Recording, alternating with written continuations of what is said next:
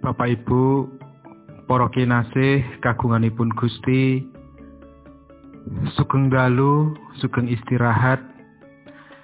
Nanging saderengipun sumangga sesarengan kita badhe midhangetaken pangandikanipun Gusti ing wanci dalu menika. Pangandikanipun Gusti kapethik saking sunggal Korinta bab 3 ayat 3 likur ingkang mekaten pangandikanipun Gusti. Nanging kowe padha dadi kagungane Sang Kristus sarta Sang Kristus iku kagungane Gusti Allah. Mekaten sabdo pangandikanipun Gusti ingkang rahayu saben tiang ingkang mirengaken pangandikanipun Gusti ngraos-ngraosaken lan nindakaken wonten ing gesang patintenan Hosiana. Ibu bapak poros derek pasamuan kagunganipun Gusti ingkang kinasih sesarengan kita badhe ngraos-ngraosaken pangandikanipun Gusti kanthi jejer kagunganipun Sang Kristus. Kathah tiang ingkang ngakeni bilih sampun dados kagunganipun Gusti. Ananging cara gesangipun taksih manut miturut cara gesangipun piyambak tiang kados mekaten nggadahi pemanggih bilih Gusti menika namung alat sanes ancas tujuaning gesang. Gusti kaanggep dados alat kangge mburu sedaya pikajengipun piyambak karmenan kepuasan diri. Toto pagesanganipun namung tumuju dhateng diri pribadi. Temahan saged kawetu ing tembung menawa aku duwe samukawis perkawis aku wenang tumindak apa wae. Utawa mergo aku wis dadi kagungane Gusti mila menapa kemawon bisa ndak lakoni pasamuan ing Korinta ngegungaken kawicaksanan kadonyan. Inggih menika kawasisan kasugian secara materi. Pancen pasamuan menika taksih gesang ing donya. Temahan gampil saged enering gesang tumuju dhateng cara kadonyan. Gesang kanthi cara kadonyan badhe gampil nuwuhaken derdah menapa dene pasulayan.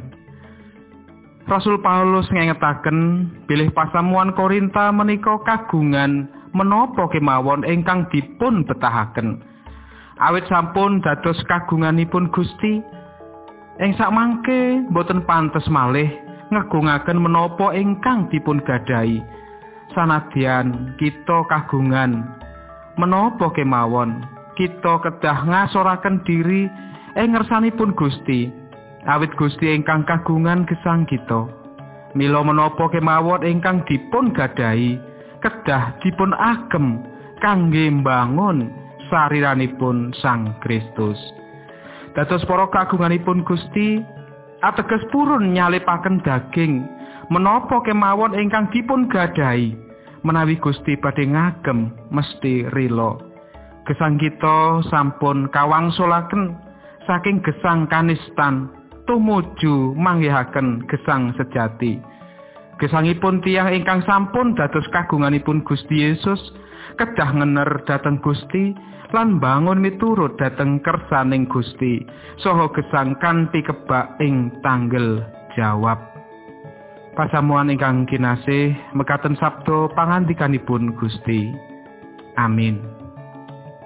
Sumangga sesarengan kita ndedonga Gusti ing wanci dalu menika kawula ngaturaken panuwun. Awit berkah paduka ingkang ageng. Dinten menika paduka sampun ngrentahaken berkah kegiatan saha kasarasan. Menapa malih ing wanci dalu menika kepareng? Kawula ngraos-ngraosaken sabda pangandika paduka. Bilih kagungan paduka. Bilih kawula menika paduka ingkang nebus pramila gesang kawula. Sawetahipun paduka berkahi lan paduka kanthi.